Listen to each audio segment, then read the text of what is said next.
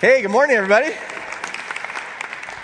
All right, so there was an article in Forbes magazine, and it was titled this Why Getting Comfortable with Discomfort is Crucial to Success. Let me say that again. Why getting comfortable with discomfort is crucial to success. So it was this whole article, uh, and it was also based around this book called Stop Playing It Safe, where they looked at all these different leaders and people that are entrepreneurs or just people who did well and succeeded in the business world, and how a, a huge through line for all of them was the fact that they were willing to step into situations or conversations that were awkward or difficult or were something new and hard for them. And that success in life, in business, and otherwise, it, it involves this, this mode of stepping into that which is uncomfortable. And they even looked at uh, this one person named Lori Garver, who she was uh, administrative assistant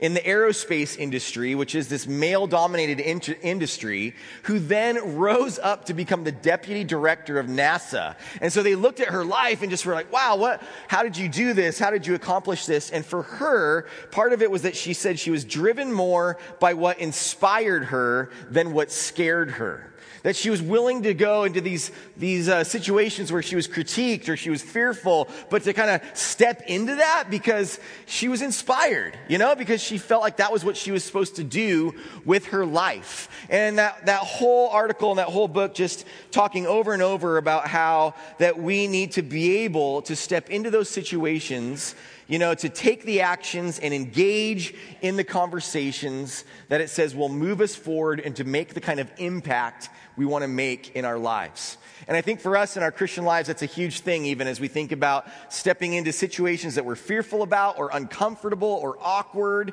and recognizing that we have to become comfortable with discomfort to have success. And the other side of that that I want to look at even right now is um, just another story, even as we get into that, um, is something I'm able to do that I, I really love that I'm able to do is to be part of these things called church planter assessments. And so I was asked to be on this team where we assess if these potential church planners, if that's a good idea for them to do, right, is to plant a church. Because planning a church is a very, very difficult thing. It's really hard. It's starting a business, but also, you know, it's kind of like starting your own business where everybody is going to volunteer and give you money, you know, and they want to come and be a part of what you're doing, right? And so it's this really hard thing, and a lot of church plants fail. And so there's this whole process, which is pretty cool, about, you know, where they assess all these different areas and all these different people that are, you know, that come in and assess the preaching or the, their vision and their emotional health, their leadership, their marital health, uh, all of these other different things. But the one thing that everybody on the assessment team looks into, not just their individual area, but this one thing is their calling. Everybody is looking into their calling because with church planning, like a, like a lot of things that are really, really hard, what's going to happen is they're going to get into a season of time where you know nobody shows up or nobody uh, the giving's down and you don't know if you can get paid and these sort these situations where it gets really hard. But what we want to know is do you feel called by god to this right? That's what's important. Are you called by god to be doing this this mission of planning this church and, you know, have you, have you had experiences where you feel like God has called you? Do you ha- have other people who've affirmed that calling in your life? Or have you, have you had some sort of level of, you know, of, of God blessing what you're doing? And so you're looking at all that and that calling because when everything is hard and when you feel like you want to quit, it's you come back to that point of saying, no, no, no. I'm called by God to do this, right? So I can keep going. I can press on because I know I'm called by God to do this. This wasn't just like some bright idea that I had. And if we can kind of help them see that maybe you haven't been called by God to do it, it's a really good thing, right? It's a good thing for them to come to clarity about that now.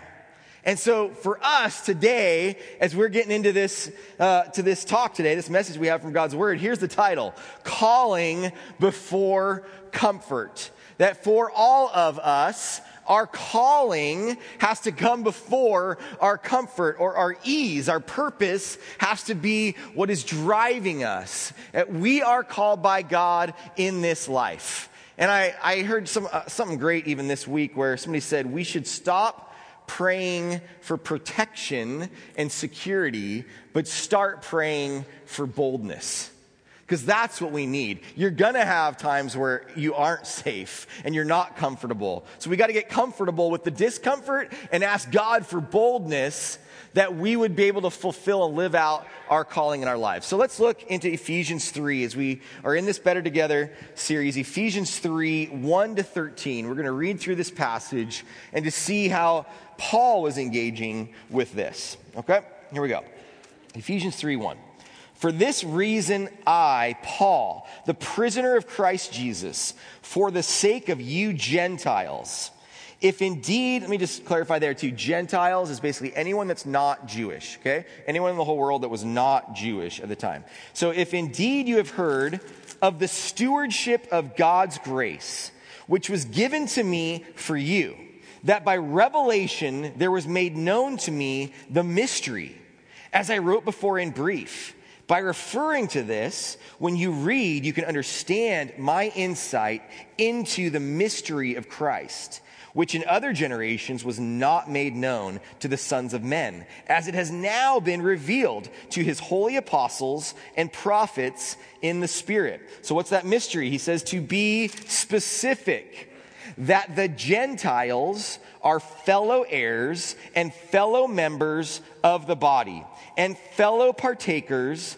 of the promise in Christ Jesus through the gospel, of which I, Paul says, was made a minister according to the gift of God's grace, which was given to me according to the working of his power. To me, he says, right? Paul, right? Recognize this. To me, the very least of all saints this grace was given to preach to the Gentiles the unfathomable riches of Christ and to bring to light what is the administration of the mystery which for ages has been hidden in God, who created all things, so that the manifold wisdom of God might now be made known through the church to the rulers and the authorities in the heavenly places this was in accordance with the eternal purpose which He, God, carried out in Christ Jesus our Lord, in whom we have boldness and confident access through faith in Him.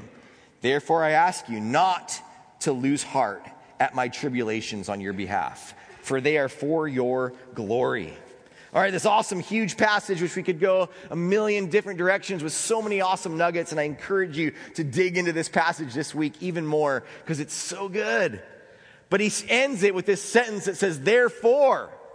So you always ask, what's the therefore? Therefore. And it's at the end of our passage. So it's good because we can now look back at everything we've seen. But therefore, I think what he's saying is calling before comfort.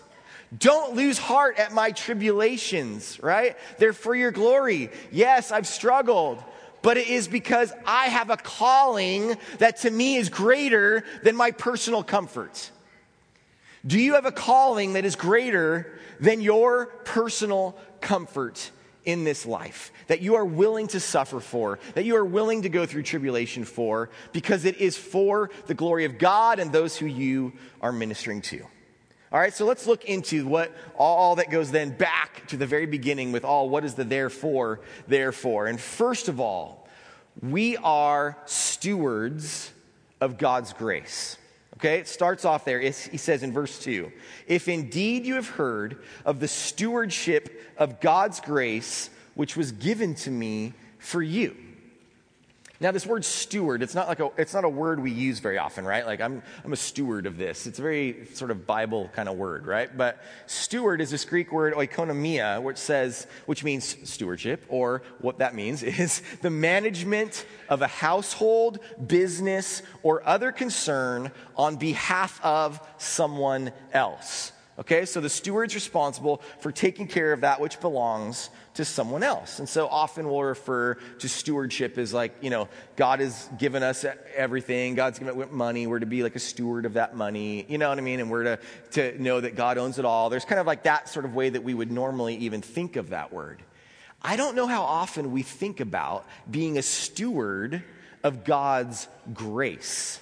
Okay? That God has given us grace, and that now belongs to Him, okay? So let's start there. God owns everything, right? God created all things. It even says in this passage that God made everything. He made the earth, He made the mountains, He made the oceans, He made our bodies, He made, but also He made our minds and our thoughts and ideas, even the whole concept of ideas existing. God made that, and God owns it, right? So God made this whole concept concept of grace. God made it and God owns it, that we would somehow receive unmerited favor, that we would somehow get mercy that we don't deserve, that we somehow are forgiven when we shouldn't be forgiven, but God forgives us anyway. Grace, right? We are to be a steward of that, he says. That God has given us his grace, and then we are stewards of that. So we are to take care of that. It belongs to Him, He's given it to us, and we're to take care of this grace in some way, which sounds weird and kind of like not tangible and hard to understand. What do, what do you mean? What do I do then with this grace concept, right? But we are to, to manage it by sharing it with others. We are to share that grace. God has not just given us grace that we would hoard the grace for ourselves and sit comfortably and now we own the grace, but to be a good steward of that grace we would then share that grace with others. And he even says, too, that we should steward our gifts, that we should steward our grace in, in other uh, places. Here in 1 Peter 4.10, it says, as each one has received a special gift, employ it, use it, right? If you've received a gift from God, use it in serving one another. And here it says again, not, not Paul this time, but Peter saying it, as good stewards of the manifold grace of God. So he's given us these spiritual gifts, right? And we're to use our gifts and the talents that God has given us to be good stewards then also of his grace, to share his grace, that others would experience the grace of God. And so think about that. Are you stewarding God's grace for anyone? You know, are you sharing God's grace with others?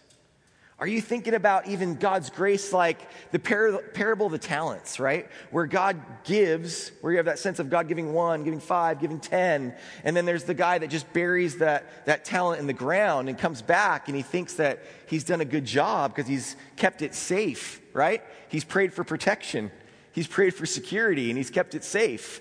And God's like, no, that's not what I wanted you to do with it. I've wanted you to double it. I've wanted you to do something. I want you to use it, employ it, share it, right? That's who is blessed. That, that is the one who has said, you know, well done, good and faithful servants. And so we have to consider how we then share God's grace with others, not just keep it for ourselves. So we are to be stewards of God's grace, and then we are called to give God's grace to a specific group of people. What we see here in Paul, he says, to be specific that the Gentiles are fellow heirs and fellow members of the body and fellow partakers of the promise in Christ Jesus through the gospel. All right, so we are called to give God's grace to a specific group of people. And it's for him, it was the Gentiles. Now, what we have to understand is that for him, this is a huge deal, the Gentiles, right? You know, those who aren't Jewish okay? I'm not Jewish, so I'm one of these crazy Gentiles, right? That is a heathen, pagan, you know, occupier of their land, adversary, enemy. Like, this is, you know, the, is not just about not being Jewish for them. I mean, for them, it starts becoming, yeah, a sense of being unclean, but it also is this whole time of in Israel, back in Israel at least, especially, the Roman Empire is occupying their land. It is the enemy who has come in and conquered them and is occupying their land. And then here in Ephesus, in Asia Minor, they also occupy that land. They rule the world, right? and these people are telling them how to live their lives and what to do in all sorts of ways that go against the ways of Yahweh God. And that that Yahweh God is only for them, is the way they've grown up. They're the chosen people. God is not for everyone. God is for me and the other chosen people. So wait a minute. You know, what do you mean? What's interesting is for us to consider how often maybe we might think God is only for us. What do you mean? For those people? You know? So for us to kind of start letting that go through our head a little bit. That God gave this, this calling for Paul to this specific group of people, and he was to give the grace of the promise in Christ Jesus through the gospel. So, one, he was to give the message of salvation to them. The message of salvation, which until then was not for them, right? Until this point was not for them. He was also to give the grace of being fellow members of the body, it says, right? Fellow heirs, fellow members. That now this gospel message, this grace is for everyone. And guess what? That means now you're not my enemy. Now we're brothers and sisters in Christ, right? With these people that you formerly were an enemy of, and now you're, you're part of the same family. And Paul's trying to encourage everyone hey, hey, hey, look, no, this is a good thing.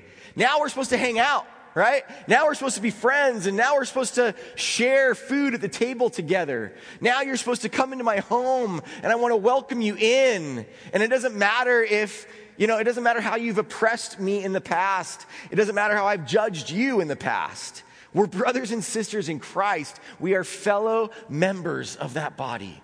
That this whole better together thing, I mean, this better together thing gets challenged when we when we recognize that we need to be better together with people who we are very different from, right? And maybe even with people that we don't really like. and maybe we don't even want to try to like. Because that's like where they were at, you know?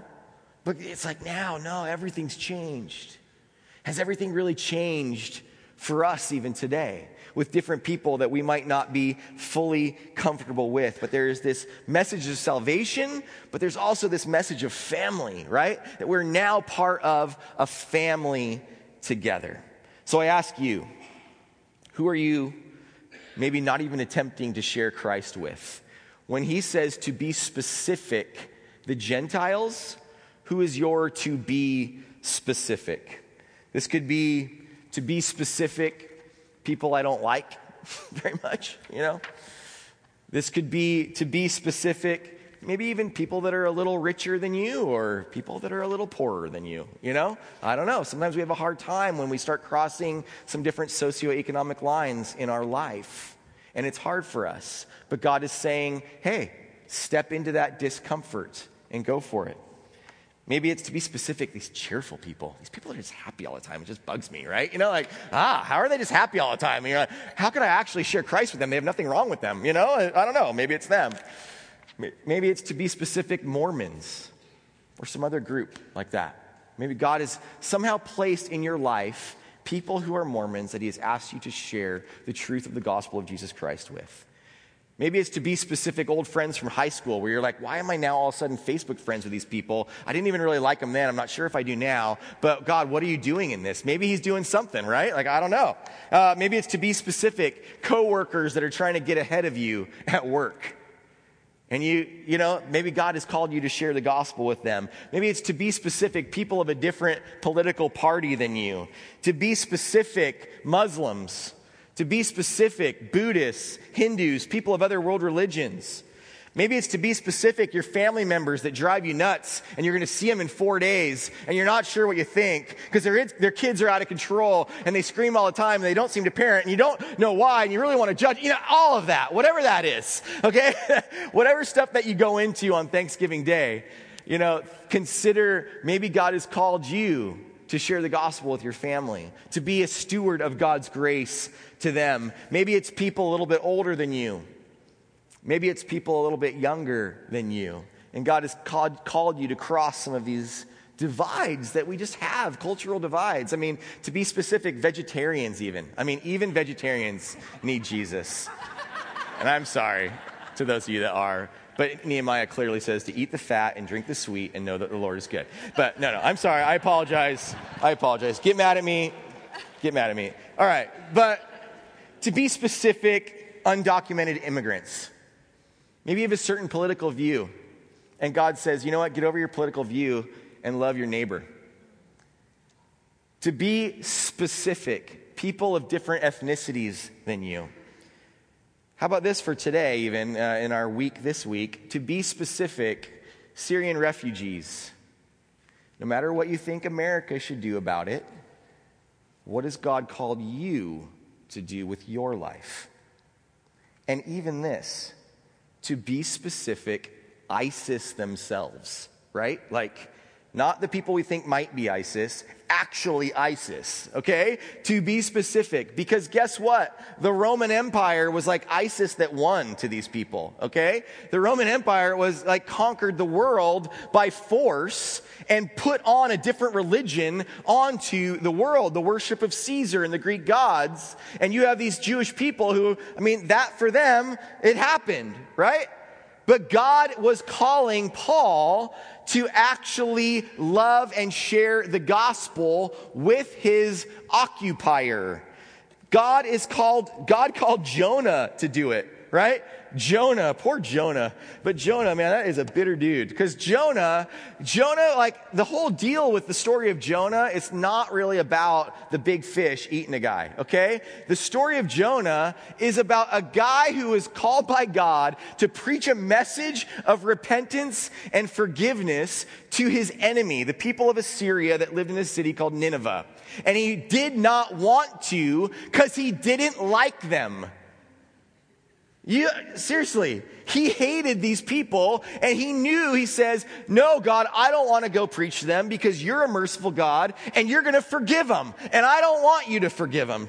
And that's why he ran. He didn't run because he just was disobedient in general. He ran away from God because he didn't want these people to experience the forgiveness and mercy of God. And so then God forces him out of the boat that he's running on into the water, right? And then into this belly of this big fish and he becomes a Christological archetype. And then he's spat out after he's thought about it for a few days. And then God then like shows up and shows him, okay, no, you're going to do it anyway. And then he goes and does preach to the Ninevites, but he's still bitter about it. He didn't want to, even when he goes and does it. And he's like mad. He's sitting under his little vine thing and he's looking out at Nineveh like, God forgave them, you know? And he's mad about it. It's crazy at some level, right? But that's the story of Jonah.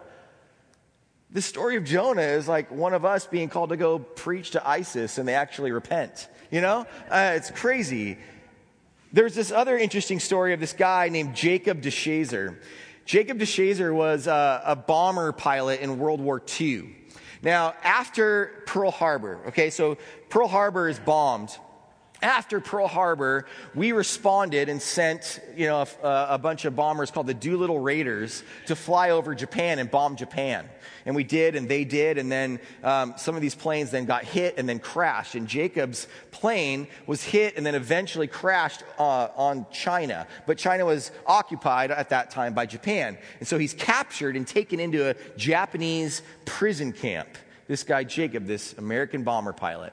And he's in this place, he's not a believer, and he is suffering. I mean, it is awful. He's being tortured. He's being, you know, like eating very little, and he, he sees his friends, even pretty much all of his friends, get killed while he is in this prison. And after he'd been in this prison camp for two years, somehow somebody gave him a Bible. They started to kind of loosen up some of their rules, and somebody got him a Bible.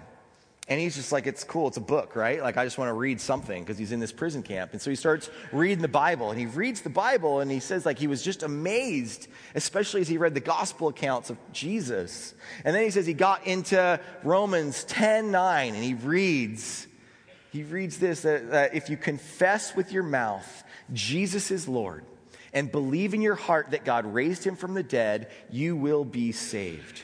He said he read that passage and he thought, you know what? I read the Gospels. I read like 1 Corinthians 15 that said there were all these witnesses. I believe it. I believe that Jesus is Lord. And I believe that God raised him from the dead. And he confesses that to God and he's saved. And In that moment, he became a Christian through reading the scriptures in a prison camp in Japan. Then the war's over, it ends. There's kind of a cool story about that too, but it ends, and in 1945, he gets to go home. And he goes home, and what happens with his life here is what's incredible is that three years later 1948 not long three years later jacob deshazer goes back to japan. This place that for him was probably full of awful memories and fear and he says he hated when he was in that prison camp he hated the japanese people. He hated them. But three years later, he goes back to Japan as a missionary. And he went and he spent 30 years of his life in Japan preaching the gospel to the people who were his enemy. And guess what? The story gets even cooler here because there was this other guy named Mitsuo Fuchida who was a bomber pilot for Japan, who actually was one of the people that bombed Pearl Harbor and got back home. He reads, after the war, he reads a tract that they had made, a little pamphlet about uh, life and about how he became a Christian in this, in this camp. And he reads this story and he's like amazed by it and he wants to meet Jacob DeShazer. So he goes and he, they do, they meet up. And Jacob shares about Jesus with this guy. And this guy ends up becoming a Christian, and Jacob gets to baptize him. That this bomber, this guy that bombed Pearl Harbor ends up becoming a Christian. And they were lifelong friends. Uh, Fuchida ended up like going on with Billy Graham on these crusades and sharing his story. And it was just incredible the way that God took people who were bitter enemies to brothers, right? Bitter enemies to brothers. If you think that the message of God's truth and grace is not for everyone, you are so mistaken. God's message is for everyone. So, who in your life maybe is God calling you to share that message with? That message of good news of salvation and of family, of being not, no longer enemies but brothers. And I just want to say here, too, like, I want to encourage you if you are a visitor, if you're someone who does not believe in Jesus, you're here today, you know, it, when we talk about this sort of stuff in church, you know, we talk about hey, encouraging people to share their faith with people, to share about Jesus with people, to be stewards of God's grace. Hey, the reason we do this is not like to like a recruiting pitch or something, you know, like to get more people, because the whole deal is that we actually we do this because of the beauty of it, right? It says the, the unfathomable riches in Christ. That this whole thing of grace, that is this, we've been forgiven of stuff we don't deserve to be forgiven for. And you know what? We want everybody to have that. That's what it's about. It's about everyone being able to have that gift, that gift of grace from God. And so we want you to hear that, that that's what the heart of a, of a talk like this comes from, or a passage of the Bible like this comes from. It is not for us to try to get you to, you know, go grow our club or something. That, that's weird. But what we want is other people to, sh- to share in that same gift. And so we continue with it, right? That the next couple verses, it, it, gets into something for us that I think gets really real because a lot of us don't feel like we're good enough for it. And I would say that our calling is infinitely more important than our qualifications. Paul says here, to me, the very least of all saints, this grace was given to preach to the Gentiles the unfathomable riches of Christ.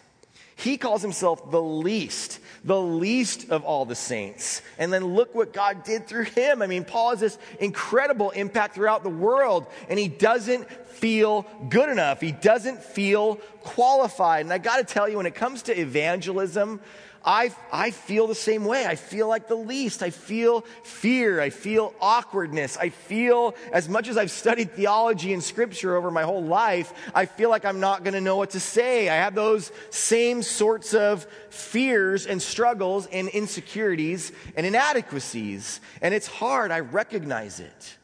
But the message that I want to hear in, in this, and I hope that you would hear as well, is that when you feel like the least, remember that God is the most.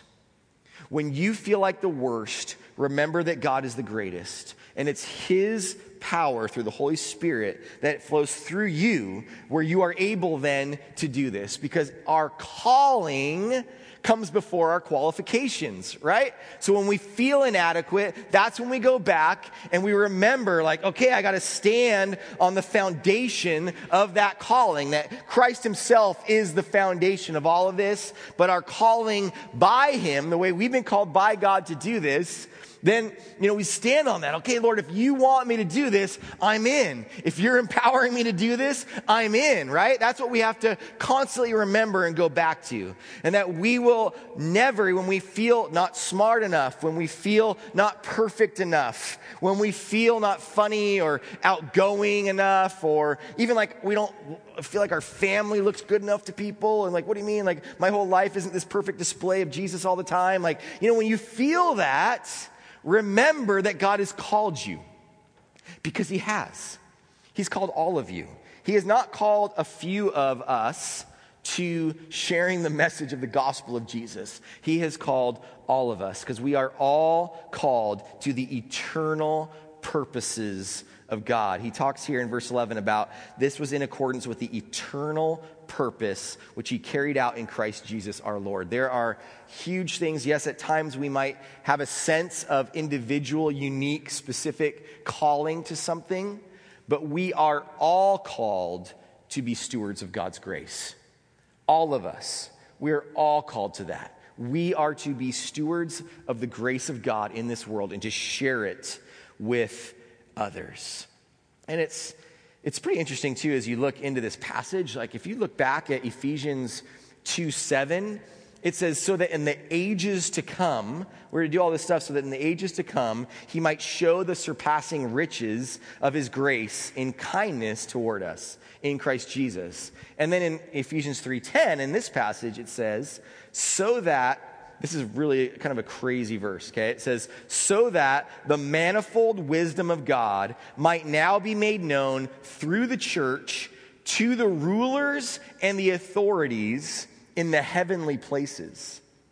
Do you kind of hear what that's saying? It's saying that through the church, as we do this, as we steward God's grace, right? That through the church, this incredible body of believers, this multiracial Jew Gentile, you know, like boundary breaking body of Christ, this, just the existence even of this church that God has created, that, that somehow through us, the rulers, you know, the, the wisdom of God we made, known to the rulers and authorities in the heavenly places. That's talking about the spiritual realm. That's talking about evil and good. You know, that, that there'd be this cosmic impact of the existence of, of the church, of us.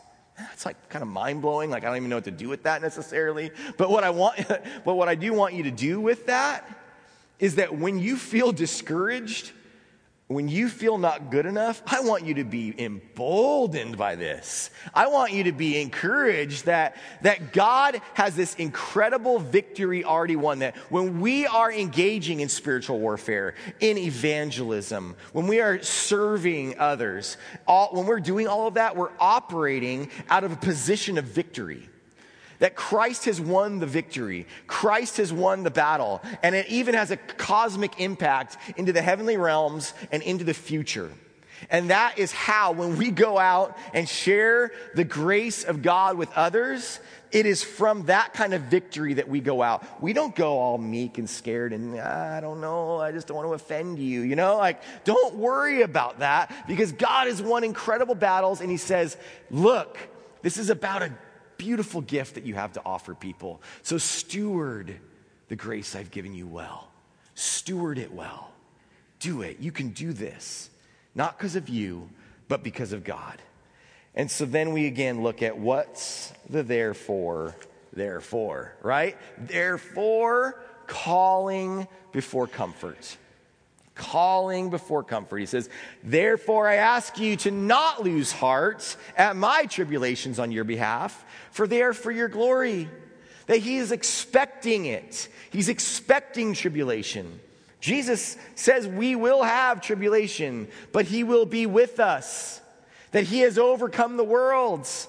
That we know we will have that. And so we need to then recognize it and step into it and say, it's all right calling before comfort. I have been called to steward the grace of God to the people around me, to specific groups of people, to individuals, every single one of us in this room. This is not a calling you are exempt from. That we are to steward God's grace. And we will have struggle. There will be awkward moments, right? There will be hard conversations. There will be tribulation. There will be struggle. And when that comes, Paul says it's worth it. And it is. It's worth it. Because we're better together, better with more, right? Better with more brothers and sisters in Jesus. And we want to steward God's grace well. As it says in 2 Corinthians 4:17, for momentary light affliction is producing for us an eternal weight of glory far beyond all comparison. Eternal weight of glory far beyond all comparison. So I hope that you want to be on board with this calling, on board with this vision, on board with what Jesus is asking you to do, really what he's called you to do. And so we're going to talk about it, okay? So we're better together, so we're going to talk with one another about this, and it's hard. but here's the questions, okay? Is there a specific group of people that you have sensed a calling from God to share the gospel with? Or are there specific persons to whom you feel called to share the gospel? And then here's the key, though. I want you to do this part discuss any discomfort that you have with sharing with them. There probably is some discomfort, right? So let's just be real and talk about it. So, what I want you to do is we're going to all stand up, move around a little bit, find four or five people, maybe not the exact same people that you talk to every single week, make, make a new friend, and spend some time talking about this. Go for it.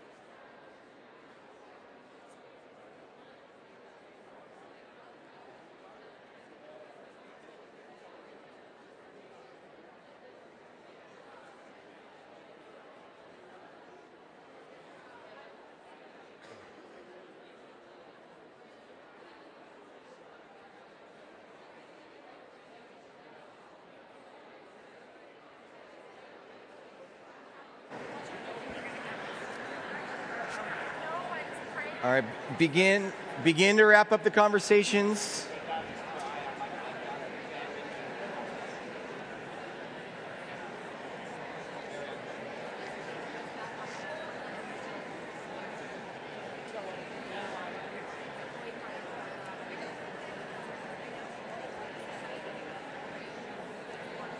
Maybe 30 more seconds. Start to wrap up.